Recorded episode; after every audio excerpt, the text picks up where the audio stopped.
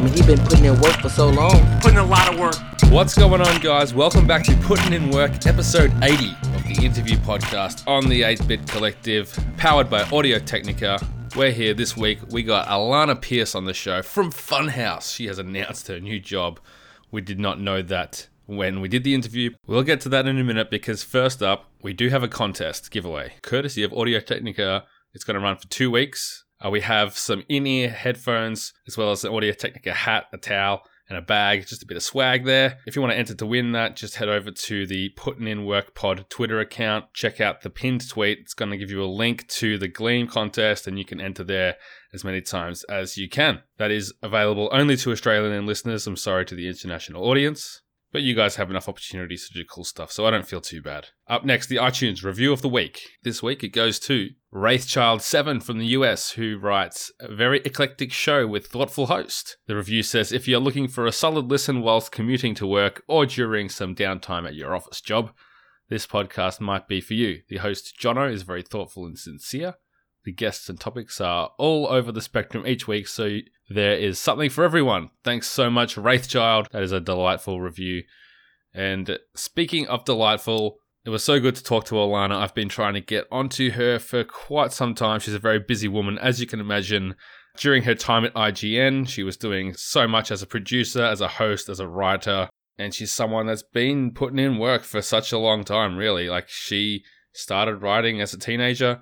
She became one of Australia's biggest journalists in the game sphere. She was working for Xbox. She was freelancing. She was making a living out of games, which is something that's hard to do in this country. There's not the industry that there is in the US, which is why she moved to IGN. She accomplished her goals of working at a big company like that at the age of 21, which is pretty amazing. And it's only recently, the last few weeks, that she's announced moving on to Funhaus. as part of Rooster Teeth to take things to the next level, open up her creativity a bit more. She can now stream, she can create her own content outside of the limits of the editorial office of IGN. It was really cool to see, you know, now that she's left IGN, she's also free to do like some voice acting, which she's going to get into. She's doing some work with NoClip, Danny O'Dwyer's documentary series. So she just seems to have a lot more creativity now after leaving IGN. And it was really interesting to talk about how, as much as that was her dream to get there, there's a lot more you can accomplish outside of that company, and she's clearly driven enough to want to pursue as many opportunities as she can, especially now that she has those contacts in the games industry and a lot of experience in producing content and working on both sides of the camera. So, without further ado, here is Alanah Pearce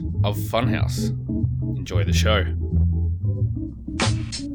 Thank you for joining me, Alanah. It's awesome to have you here. It's been a while, but I'm really glad to have you on the show.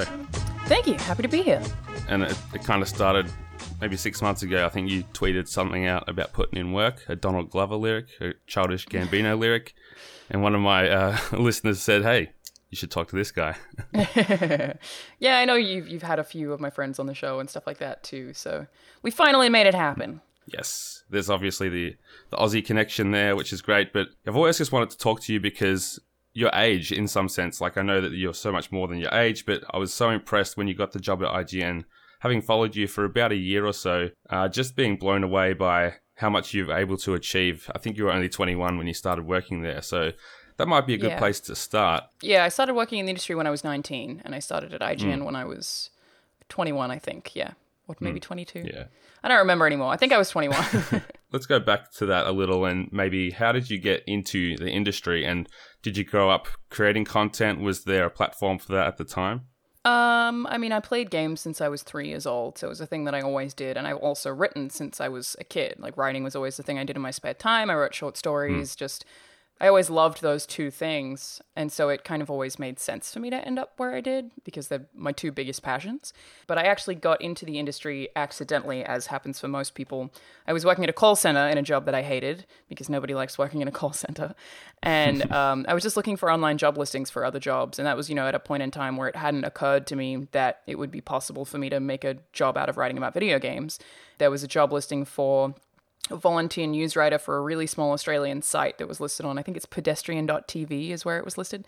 And I applied. And so it's mm-hmm. like I, I, just started writing for free in my spare time and then found more community sites looking for people who would write for free. And then the first time that my work was actually edited was by um, David Wildgoose, who still fairly well known in the Australian games industry. And um, kind of from there, I started going to more events in the Australian industry, got my first paid job, like started getting my stuff edited, so I was actually improving. And then from there, went um, part time to full time, and then applied for the job at IGN. And that was always my end goal when I started in Games Media was always to work at GameSpot or IGN. And um, Yeah. yeah, I managed to make it happen. But it was really hard. You know, it was uh, I was working and using literally all of my income to fly to events in Sydney because, um, you know, there's not a lot going on in Brisbane. So I was spending all of my money, paycheck to paycheck, to invest in my career in the games industry. So it's not like it was easy. And a lot of it's just like networking when you can and, and getting access to games where you can. And, um, yeah, I started a YouTube channel. I think once I had started getting paid for writing, but recognized the value of uh, video in the industry because it's there are a lot less writers who are also very good on camera. And I was really bad when I started hmm. too, but it's a thing that I decided to pursue because it was like, well, I wanna, I want to make this this industry like it makes so much sense for all of my hopes and dreams for me to end up here. So I want to make myself 100% applicable to any job I could apply for. So I started a YouTube channel so I could learn the video edit, to write for video, which is very different to writing, you know, for, for actual written content or editorial content. And then I also started working on um, radio in Australia for Zed Games, which was when I started volunteer as well. Is a thing that I was like, well, podcasts are a big thing in games, and radio seems like a good skill to have, and then I can learn to audio edit. And I just, I just really made my resume as applicable as I possibly could, so that I could be hired pretty much anywhere. And it was all I did. Didn't have a social life. I didn't date anyone for three years. It was just like 100%. I'm going to make this happen, and and yeah, I made it happen. That's awesome. Yeah. And like you say, you didn't kind of realize there was an avenue to make a career writing about games. Is that because basically you were in Australia and there hasn't been, you know, that industry the way that there is in California? That's for sure part of it, and that's why I left Australia. In all honesty, is like I'd I'd love to still be living in Australia. It's it's an incredible place to live, and I miss it every day. But I would have, at the time of leaving, been one of the highest paid video game journalists in the entire industry, and I was 21. So it was like, okay, I could keep doing this, but I've hit a cap. Where am I going? You know. And I think it's just because there are effectively no publishers. There are a couple, but almost no publishers even left in Australia. There's just such a smaller amount of access and therefore less money for journalists unless they want to fly to the US all the time. So that's why I moved. As for not realizing I could do it, I think it just never occurred to me. You know, I think it was just Yeah. honestly, I feel like part of it is, you know, I watched E3 every year and I'd watch all the live streams, and you do really rarely, or back back when I started watching it, you really rarely saw women on stage. It was such, it was a thing that like I really do think that if I had a scene like women presenting on panels at E3 10 years earlier, I would have been like, hmm. I could do what she's doing. But I feel it, not in a way that I ever like felt like it was a problem. It was just, I feel like it just never occurred to me that I could do it. Just never. Sure. I didn't know anyone in the industry. I hadn't seen a lot of women doing it, and um, like obviously Steph was doing it. Um, Stephanie Bendixsen was doing it like just before I started in the industry, and it just wasn't a lot. So I think it's just like I never had the light switch moment, and then I saw a job listing and was like, oh, I could totally make a career out of this, and it just yeah, it just kind of happened. Yeah, that's right. But Australia definitely you're at a disadvantage. Yeah. And like when I was talking to Andrea Rene a few months ago, it was a similar story where she grew up with no role, like no female role models in the industry for her to aspire to. Mm. And I guess that I didn't realize, like you're a bit younger than her, I didn't realize that was still a factor even like five or six years ago. Yeah, I imagine it's not much of a thing now. Like I feel like It shouldn't be, yeah. you know when i was working in ign it was I, I was on a lot of content there and i was always like you know arguing to have more representation not even representation just diversity of opinions mm. like even if it was a white guy who worked there i'd be like he hasn't been on camera before why haven't we had him on he's great stuff like that and i think i think the industry is getting better about that kind of thing so i imagine it's not as much as a problem but yeah for me there was definitely very few i feel like it might have been better for americans where they had g4 Sure. but um, in Australia we didn't really have anything like that. So Yeah. yeah. and it's again not a thing that I ever felt like like it was in any way oppressive or, or a problem. It just it just because I never saw it, I feel like it never occurred to me that I could do it. Hmm. And then I started doing it and met all these other incredible women in the industry, and it's like, oh no, you totally can do this. I guess that's like shows how important it is to see people that you relate to on camera or and in those kinds of positions. So right. And I don't think you think about it that much until you have a moment like I did, where it's like, yeah, I feel like I really would have noticed earlier. Yeah. Sure. So when you got that job at IGN, you said that that was kind of where you were hoping to end up, but you managed to get there at 21. So what was that like? It must have been a pretty mind-blowing thing to not only be moving to the US, but to be moving to where you're hoping to get at the end of your career. it was a little bit sad. Uh, in that I always knew I would do it. So I'm like obsessively hardworking to the extent that, you know, if you're going to talk about my age, I would say it's a problem almost that all these other kids from 19 to 21 like went clubbing and like had these great times. Mm. And I was just like, I refuse to date. All I'm going to do is work, work constantly. And I'm pretty obsessed with it. So it was a thing that I always knew I would be able to do because I want take no for an answer when I want something pretty much. so it's like I will 100% do this even if it takes me 10 years. So accomplishing it and having that as an end goal, I actually almost did get a job at GameSpot, but they told me that they couldn't afford to pay me enough that I could live in San Francisco and didn't want to pay for my visa as well. So Right. it's like I could have done it, but uh, It would have been impossible. yeah. Well, it was still. I think IGN pays less than them anyway, but you know they were paying for my visa, so I got there. But um, it it was basically a moment that I was like, oh shit, like I've oh I've done it. Oh no, what now?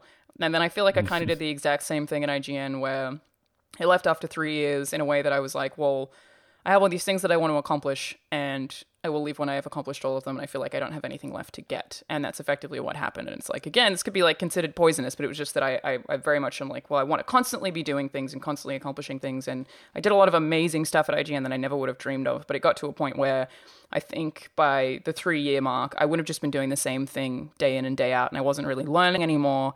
I wasn't really gaining any new skills. Like the contacts that are valuable in the industry, I already had all of them. So it was just like, I felt a little bit stuck, and um, yeah, I, I, I don't. I hope that my brain stops working at that that way eventually because it's like, well, then you'll never stay anywhere. Like, I hope that doesn't happen, but but yeah, it's um, it, it was it was incredible to get to do it, but it's also a thing that you know, even if it had taken me another five years, I think that I would have done it no matter what because I just would have not said no for an answer. And I did apply there three times before actually getting a job there. So it's also not like it just happened one day. Um, I also took a sixty thousand dollar pay cut to work there, so it's like a lot of yeah, like a lot of stuff that you know it it was a thing that I just really really desperately wanted to do, and moving away from Australia is the hardest thing that I've ever done, and I don't think there'll be much harder than that. But it, it was worth it. It was a pretty incredible experience. That's right.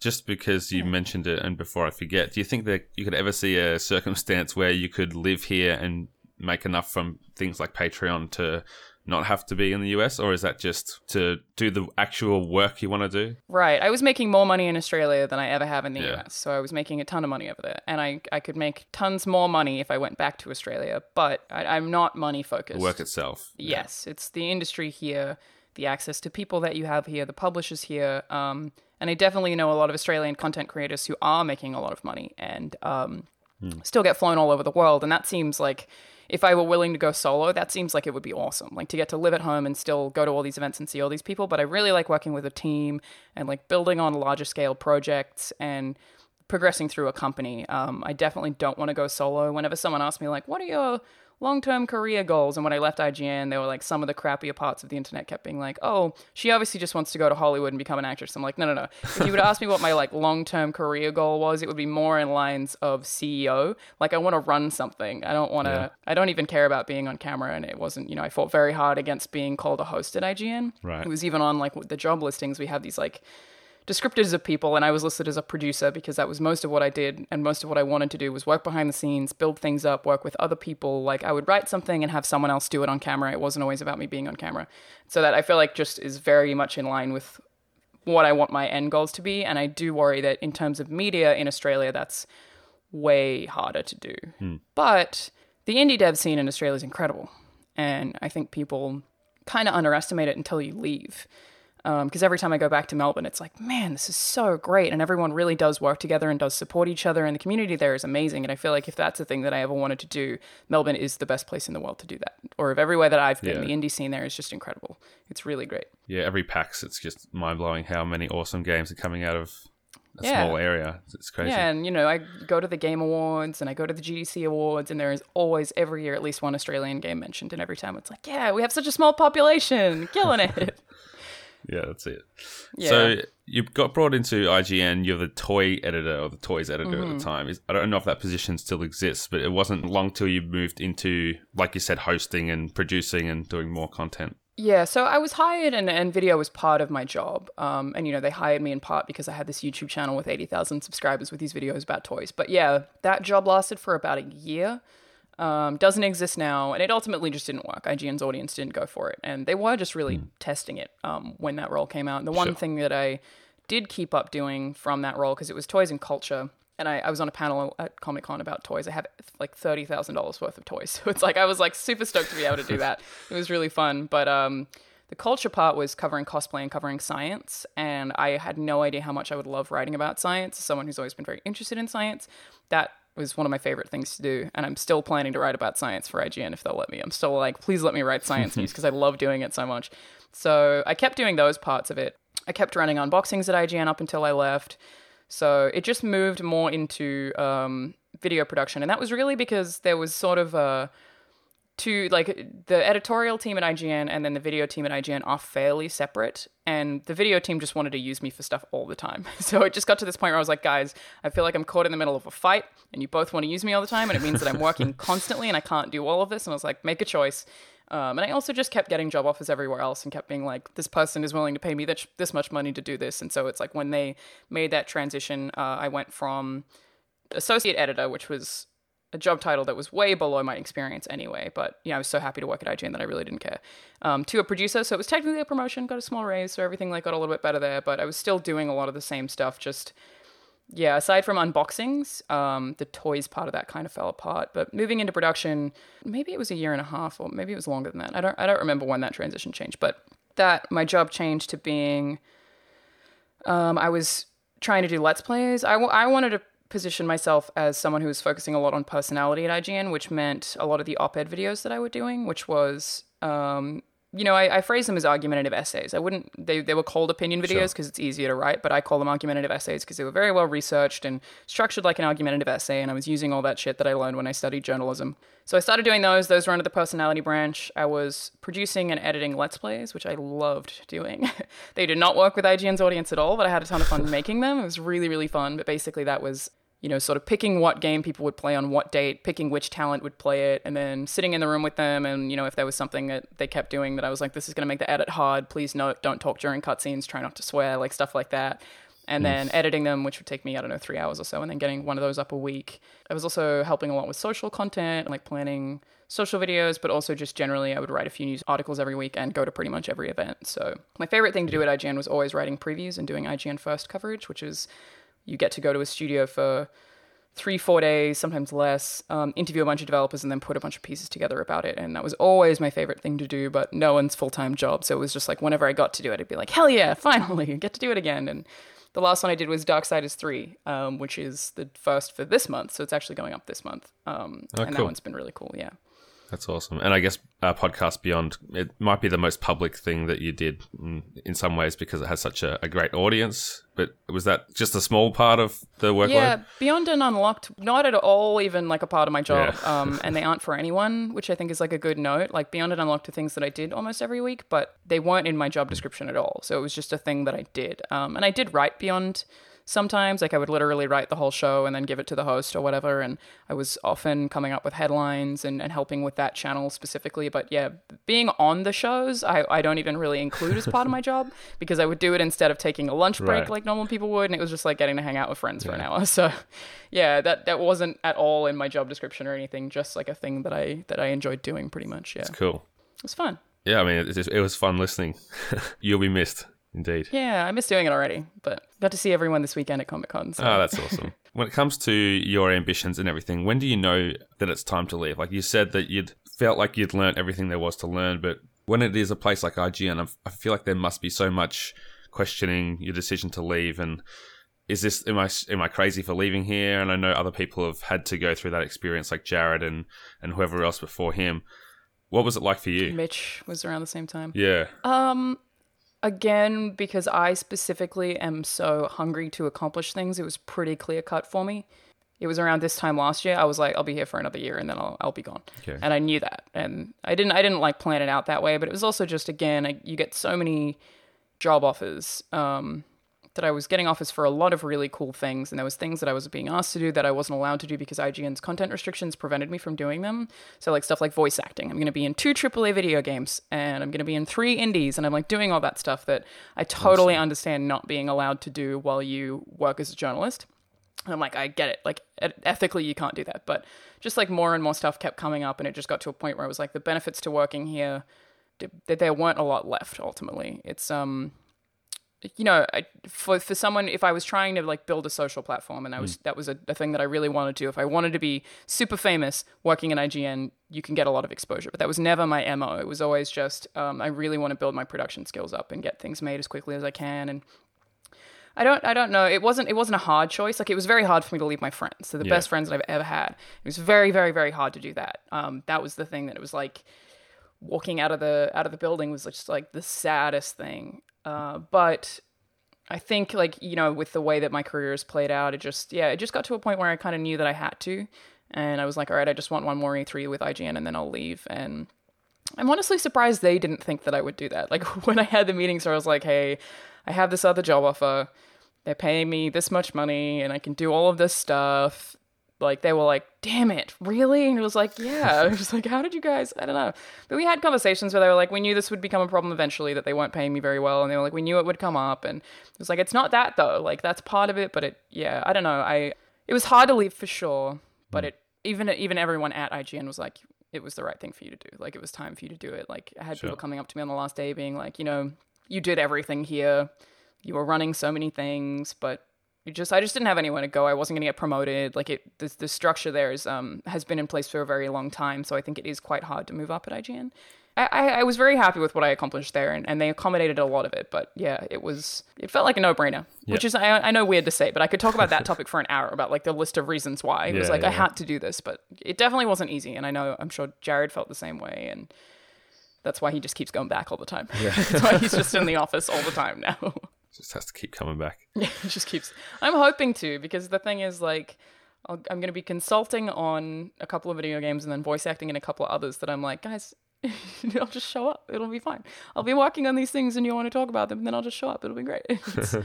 Even when I was leaving, um, you know, our VP of video was like, "We really hope that she can come back and work here one day. Maybe that'll happen." And you know, I, I can actually see myself going back there. Um, just not right now. Right now, it's like all this other stuff that I want to do that I really want to accomplish that I couldn't while I was at IGN. So, Awesome. um, yeah, it was it was sad, but I'm mostly excited right now. Yeah, and it's interesting. Like to talk about you, you mentioned Mitch and Jared, and obviously the kind of funny guys. And there's been a lot of people who've left, like Steimer, and people who've gone to do PR.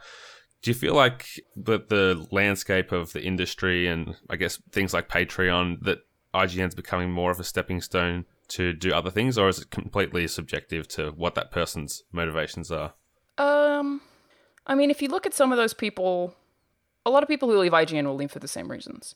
I wouldn't say that it's a stepping stone in that I didn't go in there with the intention of being like, I'm going to use this and then I'm going to leave. Um, I didn't look at it that way. And there are people who've been at IGN for over a decade, so I, I think it, it is pretty subjective. But like, if you look at you know the kind of funny guys, even Jared, I Patreon was never effective for me because I had it when I worked at IGN because I I both really wanted it and because I needed it to be able to pay rent. Whereas now at my new job, I don't need it. So it was like almost the opposite, where it's like I'm getting rid of Patreon upon leaving. Yeah. But like with the kind of funny guys, you know, they had that thing where they really wanted to make this, they wanted to do streams and let's plays. And that's the thing that I care about too, that you can't do while working at IGN. And I think Naomi probably left for a very similar reason. It's like getting all these opportunities that you can't take. And I understand why they have that policy, but I think for big content creators they're all going to leave for that reason, which maybe that part could be considered a stepping stone. You're getting more opportunities because more people know of you because of IGN, and I could understand that being a thing. Uh, but we have had interviews when I worked there where people were like, "Yeah, I see this as a step towards my next job." Um, so it's like whenever someone says that, you're like, "Yikes, man! Like this job is hard. Like working at IGN is the hardest job that I ever had, and I don't imagine I'll have a job as hard as that in this industry. Honestly, it's very hard." Uh, but yeah, I never looked at it as a stepping stone. The company that I'm going to, I'm not allowed to talk about any of it, but they offered me a job before I worked at IGN. So it's like, it's, yeah, it didn't quite happen that way for me. I don't feel like it really did for Jared or Mitch either. Like, Mitch took his dream job, right? It's like he, for anyone who's watching who doesn't know, you know, he, he went to write a Star Wars game. In his spare time, he was writing fiction and always loved Star Wars. So it was a thing that I think he would have figured out how to get there no matter what. He just had to do it. Yeah, it's a tough question to answer. You're right, it is subjective, but I think you probably do get a lot of benefits from working at IGN that you don't think about while you're there. Um, that can be pretty huge until it hits a point where I felt like I there were there were things that I could have gotten that I couldn't anymore because I was working at IGN, and it kind of canceled itself out. Yeah, that's cool. And I mean, I hadn't heard you mention the voice acting thing before. Is that something you've been wanting to do? And if it is, it must be pretty cool to get a chance to do that. I've been wanting to do it for ages. Yeah, because I I um I was cast as a lead role in a TV show in Australia, and then I had to take the job at IGN, so I didn't do that. What show was it? Oh god, I don't even remember. They cancelled it because I left. I can say Oh, I, I probably posted about it on social media, but they cancelled it because they were like through production and had built this character that like was reflected on me, and then I left and it, everything fell apart, and I felt terrible. But um, don't have interest in it in that kind of acting, mostly because it's not f- it's not super fun. Like it's fun to work with creatives, but uh, on camera stuff I've never enjoyed that much. Whereas voice acting. I like a lot. like I, every time that I've even dabbled in it, you know, helping someone with a university assignment or whatever, I find it really, really, really fun. And getting to work with those creative teams for games that I already really love, I'm super excited about it. I'm not allowed to talk about what games I'm going to be in, but um, yeah, one of them I pretty much cried when they asked, and we should be recording for that soon. And it's it's it's a really really cool thing to get to do. You know, it feels like my next thing that I'm not going to do it full time. Again, that would be an isolated situation where I really like working with teams on biggest bigger projects, and I like the opportunity to move up in a company and accomplish things that way. It's a thing that I'm going to do on the side that I'm going to try very, very, very hard to do. Um, that's like feels like my next shock thing. Where I'm just like I'm, I'm hungry for it. I'm going to do it. It's going to be great. But it's also that that's the thing where it's like I'm already in going to be in franchises that I love, and I'm like, "Oh, okay, what next? So I'm like, I feel like the thing that I need to try to accomplish is being a Right. protagonist in a game. That's like because I don't have any of that. I'm just like going to be an NPC or whatever in these other games. I'm like, I need to be a protagonist in a video game. That's the thing that I'm going to try and do. But I also have no idea if I'm good at it. I know that I enjoy it. I could get there and they could be like, "Hey, you're actually fucking terrible at this." And like I've sent reels to people and they're like, "This is pretty good," but you know, so many different games have different landscapes. Um, so it could be that I suck, and then I'll be like, "All right, good to know. Let's figure out another aspiration. I'm not good at that one, so I have no idea Yeah. right now." But yeah, it's um a thing that some indie studios did. I, I think they probably do with a fair few media personalities. I know Naomi actually did voice act in some games while working in IGN, but because I was part of the editorial team, I wasn't allowed to. Because I was reviewing games, she wasn't. She was allowed to do sponsored stuff. I wasn't. That was they. They do have a lot of really impressive ethical policies at IGN that people totally don't realize that are very very set in stone. So I was. I, there's no way I, I could have, and I, I would have felt bad about doing it, but um, I think that's a, probably an opportunity that came up because I worked there as well. But it's it's just cool to be able to actually say yes now. Like I'm very excited about it. Yeah, It should be fun. That's rad. Look forward to seeing what comes out. Yeah, hopefully it's good. Yeah, hopefully. I guess you don't have that much control over it. It's just like, oh, please be good. Yep. Just however I sound. Yeah. So, Alanah, what would you say has been the hardest part of getting to where you are? Like you mentioned, moving away from all your family and your your dog and everything. Uh, that must have been really hard. But maybe there's like something just as you have been developing your skills and trying to stand out that's been just a real challenge throughout this time. I mean, moving away from home is the hardest thing that I've ever done. But work life balance is a thing that I still struggle with. That I'm in a distance relationship right now because I actively realized that I couldn't not be. It was like I, I realized that if I were to date anyone in San Francisco, they would fucking hate me because I'd never be there. I'd be working too much, and it was like kind of a choice that I had made, which most people think is crazy. Um, so my social life can suck sometimes, and that, it's more of a personal challenge with just no. I, I would call myself work obsessed and taking on a lot of things and getting myself really stressed out and I, I think there are mental challenges of doing that of like you know becoming someone who is sought after in, in any industry is is difficult but I, like i always want to say when if you see someone who you see is popular and you don't think that they deserve it even if it's an actor or whatever even if it's jake paul like it's someone that you hate it's like i promise that person works constantly like fucking constantly and you don't realize that they work all the time or how hard they work or how much it might have affected their social lives or whatever. And that's definitely the biggest thing for me is that I, I um, would sometimes stay. I was very often the last person in the office at IGN. That was common for me to be the last person there.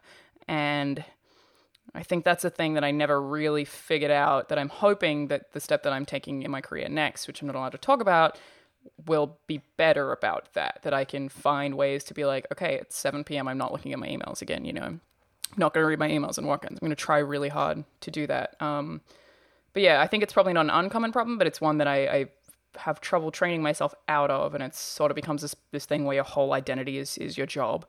and everything that you consume, and if you don't know it all, then you're you're failing at it, and it's it can be really tough. And I think that probably applies to yeah, basically anyone you see who who is in an industry that has had a lot of success, I promise it wasn't an accident and they worked super super hard to get there. like it's tough and yeah, entirely a personal problem, but it's the one that I deal with the most that has kind of screwed me up the most. That it's just can be really bad for your mental health. Just working Yeah. all the time.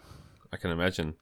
And kind of on that topic as well, like being a public persona, you obviously, you know, it's in your interest to market yourself and be on social uh, media. And obviously, you, you're doing what you do on YouTube, but that always comes with the audience, which they're your best friends and your worst enemies at the same time, it seems. So, how do you deal with, I guess? I mean, I've seen you responding to negative comments and I've seen you uh, even like way back, this might not even have been social media, but I think the, the way that I came across you was calling out a kid and tracking down his mum to tell him about all the ridiculous things he was saying to you, and that kind of took off in mainstream Yeah. media, um, which is I still think is one of the most bowler moves ever. Like, Thank you. uh, so I guess yeah, just just dealing with that side of things. How do you uh, process all of that and like know when to pull back and ignore it? Yeah, I don't I don't really think about it anymore, honestly. You know, I get treated like shit on the internet, a lot of people do. But I have a, a filter on Twitter, so I don't see most of it. I pretty much remove anyone from YouTube that if they write a comment that is written with the intention of insult of insulting me, I won't reply and I'll just immediately ban them and I don't even read the whole comment. I'll just be like, I figured it out, gone. It's um Yeah, I don't really care anymore, you know? Like I don't it doesn't really bother me and if I do reply to people who are being shitty trolls, it's because sometimes like when you get this volume of negativity and you aren't allowed to reply, sometimes it's just nice to reply.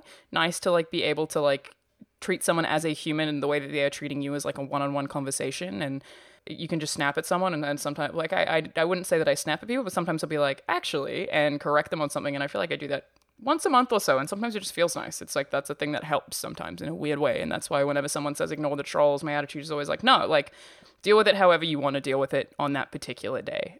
For the most part, I don't really care anymore. It kind of washes over me. Uh, it's it's at a point where anything anyone has written is something that I've seen a thousand times before, you know. So it's yeah, if someone came up with some new inventive insult, I'd be like, "Huh, that one hurt," but I, it's not. It doesn't happen, you know. So it's just, it's hard. Um, and like one part of that that you kind of brought up is, I never really felt like I tried to market myself. Um, I didn't start a YouTube channel to get subscribers. I never did that. That's why I don't have very many, considering how long I've had a channel for. I don't make stuff that's going to be popular. Really, like I'm not out there making Fortnite content every day. So it's never a thing that I really tried to do. It just came with part of the job, kind of. And there are totally benefits to it. There are things that I would not have been able to do in my career that I can do because social media followers matter in some industries. But hmm. with that, it does come this thing where people will be like, well, how dare you complain about this when you put yourself out there? And it's a weird thing because it's like, well, I didn't really ask for that to happen. You know, it just happened. It's not a thing that I was hmm. really trying to do. And it's not that it's you know, you, you meet so many incredible people. I have this Patreon community full of wonderful, positive people who I know as humans now that like, I'm gonna be shutting that down this week and I'm very sad about it. It's hard.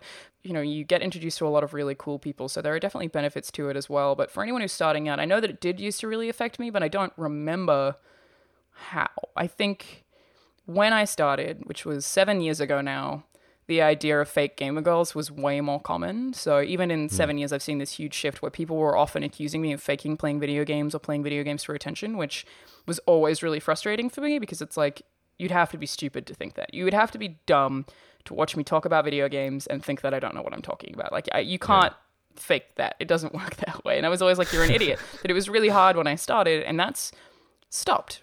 Not just to me. I feel like the internet is just doing less of that. Like the idea that women don't play video games is just dying out, and I've watched that happen slowly.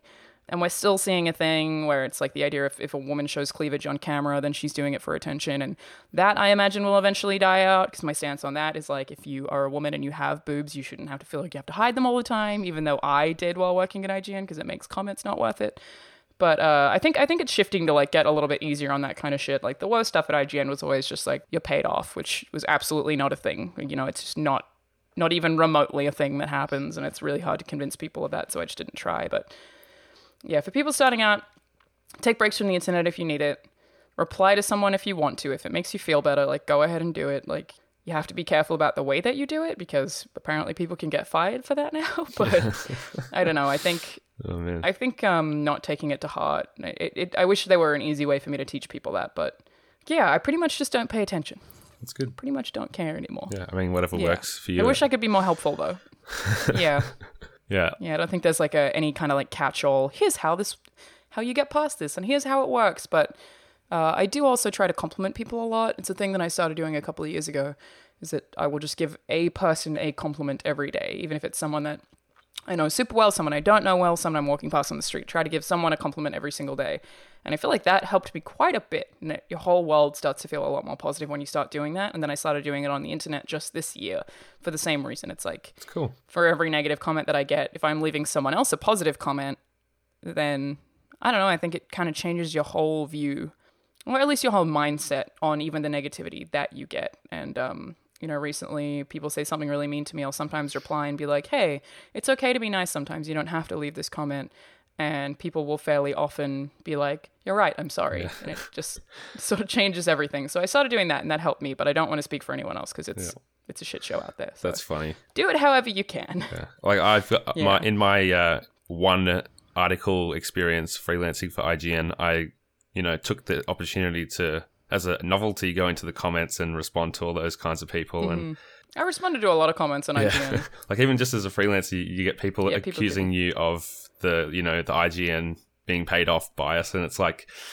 Uh, Yeah. That doesn't make any sense at all. Like, if they were getting paid off, I technically don't work there. let me see some of that cash. Yeah, But I believed that when I was like a teenager, you know, like when I was a teenager, I knew what IGN was, and I totally believed that because I think it's just a, a, a matter of hmm. hating the popular kid. But it's also like IGN reviews get so many views and they're so profitable for the company, just like getting a review up there. But they take them so seriously. Like writing a review is most people at IGN's least favorite thing to do there because it's so hard to do.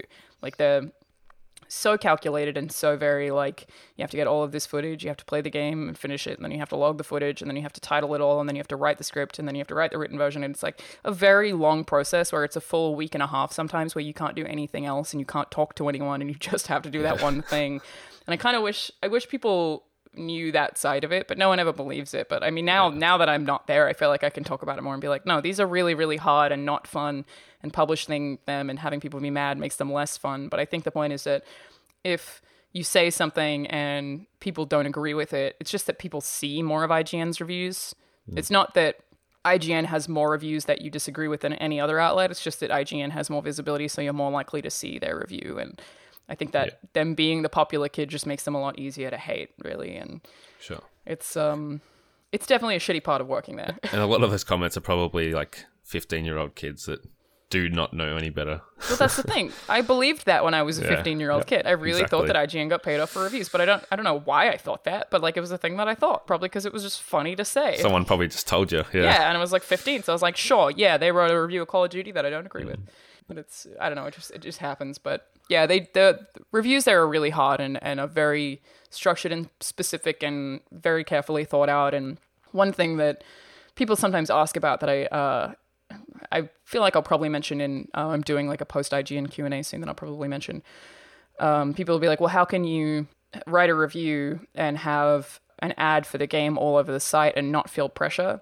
The writers don't see any of the ads on the site. So the writing team and the sales team at IGN are extremely separate. Like just pretty much no overlap at all. I don't know most of their names. I wouldn't recognize them if they passed them in the street. So the people who are making those ad deals and the writing team just don't talk at all, except for one person who works on the editorial team who is like the liaison between those two sides, just to make sure. And that person's job is to make sure that there is no way that anyone can be influenced by the sales team. Like we have someone who is hired just to do that. So Yeah, that's crazy. if you're seeing, yeah, it's intense. If you if you see someone on the uh, editorial team who's like written a review that is for the same publisher as an ad on the site and you're like well that this doesn't make sense. How have they not seen that? We don't have any idea what sales is up to. We don't have any mm. idea what ads run on the site. We never see any of it. So there's no way to be influenced by it. And people can be like well surely that would piss off the publisher who's paying for the ad. So that's an issue for IGN it's like yeah it could be but the writer would never hear about the issue. The sales team would have to deal with the issue. The, the writer would literally never know any conflict had happened. Like it's just no way of knowing because they keep those departments so separate that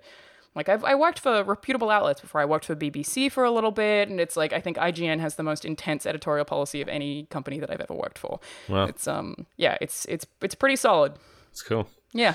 Okay, Alanah, what would be your advice to people who want to get into the industry? And you've probably been asked this a thousand times, but I guess even working at IGN isn't everything. Like, even just to get where you were before you came over from Australia, like, what's the way for people to make this their life? So, for anyone who wants to work in any facet of the games industry, my thing is always um, most people are like, How do I become a game reviewer? But they write their comment with a bunch of typos and punctuation errors. And it's like, Well, clearly you don't really care about writing. You want to work in the industry. You clearly aren't a writer. And that's fine. So, my thing is always find the thing that you like or are good at and figure out a way for it to work in the games industry because it's the most profitable entertainment industry in the world right now. It's huge. There's so many different things that you can do. You like working with numbers, you can become an accountant at Blizzard and they will still let you have creative input on stuff that happens in that environment. So, it's like find the thing you are good at or the thing that you are passionate about that complements games and pursue that instead of doing it the other way around. Instead of finding a way for the games Right. industry to fit you or, or f- to force yourself into it. Like if you aren't good at writing about games, or if you don't like it, rather, why would you try to do that just because you want to exist in that space? So, yeah, there are mm. so many facets to it, and so many people that I know doing so many crazy different things in the industry that you wouldn't even know exist. That I think, yeah, that's the best way to approach it. And then, you know, some people had really easy pathways. Like this, like you know, my my career took seven years a full year of writing for free before I started getting paid at all, and it was very, very little. And like I said, I was working paycheck to paycheck, and it was extremely hard for me. Like my pathway was goddamn hard. Whereas I know someone who just had a guy at a coffee shop walk up to them and he was like, Hey, I recognize you. And he was like, Hey, we're hiring. And that's it. it's like some people, it's like super easy. So, like, I always want to say, make yourself as employable as possible. If, if find whatever the thing is that you want to do and do all of it. That's why i was you know hosting radio shows. I learned how to be on camera. By choice i would just be a writer and a producer. That's it. I wouldn't be on camera at all. But it's like i recognized the value of that so i did it. I started photography. I took some photography classes so that if i needed to do photojournalism that's a thing that i could add to my resume. So it's just like it, it, how it works out is is more complicated. But once you figured out what you want to do i think networking is extremely important. And I say that knowing it's hard for some people and as someone who is pretty socially awkward. So it's not like it's super easy for me either, but it is important to be going to these events and, you know, even shaking hands with someone and, and saying hi and introducing yourself. And then the more that you start seeing them that- at events, you just suddenly kind of become friends. So that's that's hmm. an important part of it as well. And I do think um, there is a wrong way to approach networking, which is generally to walk up to someone and be like, "Oh my god, I'm such a huge fan." Like, if you want to work in the industry, that's not necessarily the way you should approach it. It should be slightly more professional than that, in a way that's just like, "Hey, here's what I'm interested in. You made a game that I really like. I really appreciated this about it. Have a good night," and then leave. Like, don't freak out. But that is a really important part of things as well. And I often have people in the US be like, "Well, how am I supposed to do that? I'm from a small town where there's no industry." And it's like, I was too. Like. Brisbane Yeah. had Halfbrick and that's it. Defiance there now, but they weren't really when I started. So it's like I was in that exact same position and just found a way to get out and will totally admit to having a huge amount of privilege and that my family were really willing to support me when I was going through that. And I know that that's a huge advantage that I had that other people might not have and that they were fine with me like occasionally needing to borrow money to pay them back for a flight or whatever because they knew what I was doing. So that was definitely a benefit to me. But yeah, I think figure out what you want to do, figure out who you need to know to do it, and get a way for them to know who you are generally by engaging with them on the internet or meeting them in person. And um, yeah, just work at it every day. If you want to be a writer, write every single day. I even am now, even though I'm, I'm legally not allowed to earn any money right now because I'm in between visas, but I'm still writing every day. It's like, it's just a thing that if you like it, just keep doing it and um, don't give up because there are definitely moments where I could have given up. I could have given up on the, the dream of working at IGN the second time that I didn't hear a call back after I'd submitted for a job, but I mm. didn't, and then I got there. So, yeah, just it's it's a lot of hard work and persistence. Unless you happen to be one of the lucky people who just meet someone at a coffee shop, which apparently can happen also. That's cool. Uh, good advice. Are- Are you still an alien of uh, amazing ability, or whatever it's yes, called? an alien of extraordinary ability. Right now, because I'm That's in it. between visas, like I could do a whole 20 minute conversation about this fucking visa process. I'm not. I'm allowed to stay in the country for 60 days without a visa. And we're on day 24 right now. Uh, but I should have it in like two weeks. But yes, a- alien of extraordinary ability is my is my legal status. Hmm. It's pretty cool, Just like ET. Yeah. just like ET. Yes. All right. Last question for you, Alanah. Mm-hmm. If you could do anything and know that you wouldn't fail, what would you do? Go to space. It was a really easy question. It's just it's just go to space. Hey guys, just an editing note here to say that at this point, Alanah's mic completely went crackly and buzzy, and I don't know why, but we pushed through the last few minutes of the interview. It's just this one question. Thanks to Austin Adamson, the sound editor for I Speak Giant on the 8 Bit Collective. He tidied this up and made it listenable. So if you want to find out why Alanah would go to space, keep listening. Back to the show. It's like no question. Yeah, I well, I mean, I do it anyway. Even if I had this conversation with actually Jared Petty and his wife Angie like quite a few times. The question is, if you could go to space, but you you either had to stay there forever or you would die on return. You would guaranteed you would die up hmm. there. Would you still go? My answer is yes, but Wow. only if I could take my mom. She would survive. Haven't thought that far ahead. Point is, if I'm going to live on Mars, I will go as long as my mom can come with me. But like, if I were to go to the ISS Okay, cool. And I would die 24 hours later, even if it was tomorrow, I think I would still go to the ISS. If they were like, tomorrow is the only day you can go to space, but you will die, but it's the only time in your whole life you will ever be allowed to go, I would still be like, all right, this is where I die, doing it. Definitely go to space. It's worth it. It's like my long-term life goal is get to space, but it seems impossible. like I don't think I can do it. but that's the one thing that's like that I just I just want to do that one day.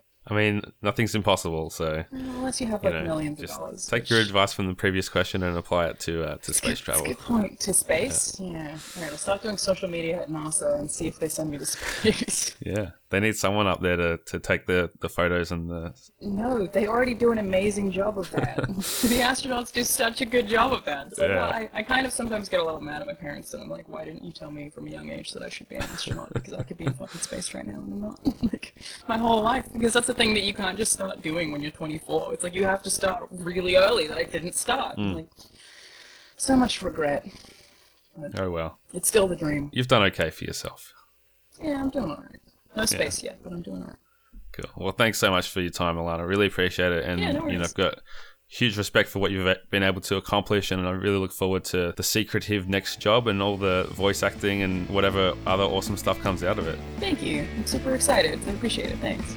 Thank you for listening, and thanks to Audio Technica. If you want to follow Alanah on Twitter, she's at Charalanahzard. That's Charizard with Alanah in the middle. And you can check out all of her new content at Funhaus very soon. If you enjoyed the show, it'd be awesome if you could leave an iTunes review. And if you really liked it, you can head over to 8bit.net slash PIW. That's A-T-E-B-I-T. And that's where you can pick up some sweet putting in work merch, leave a review, and check out the rest of the awesome podcast content from the 8-Bit Collective.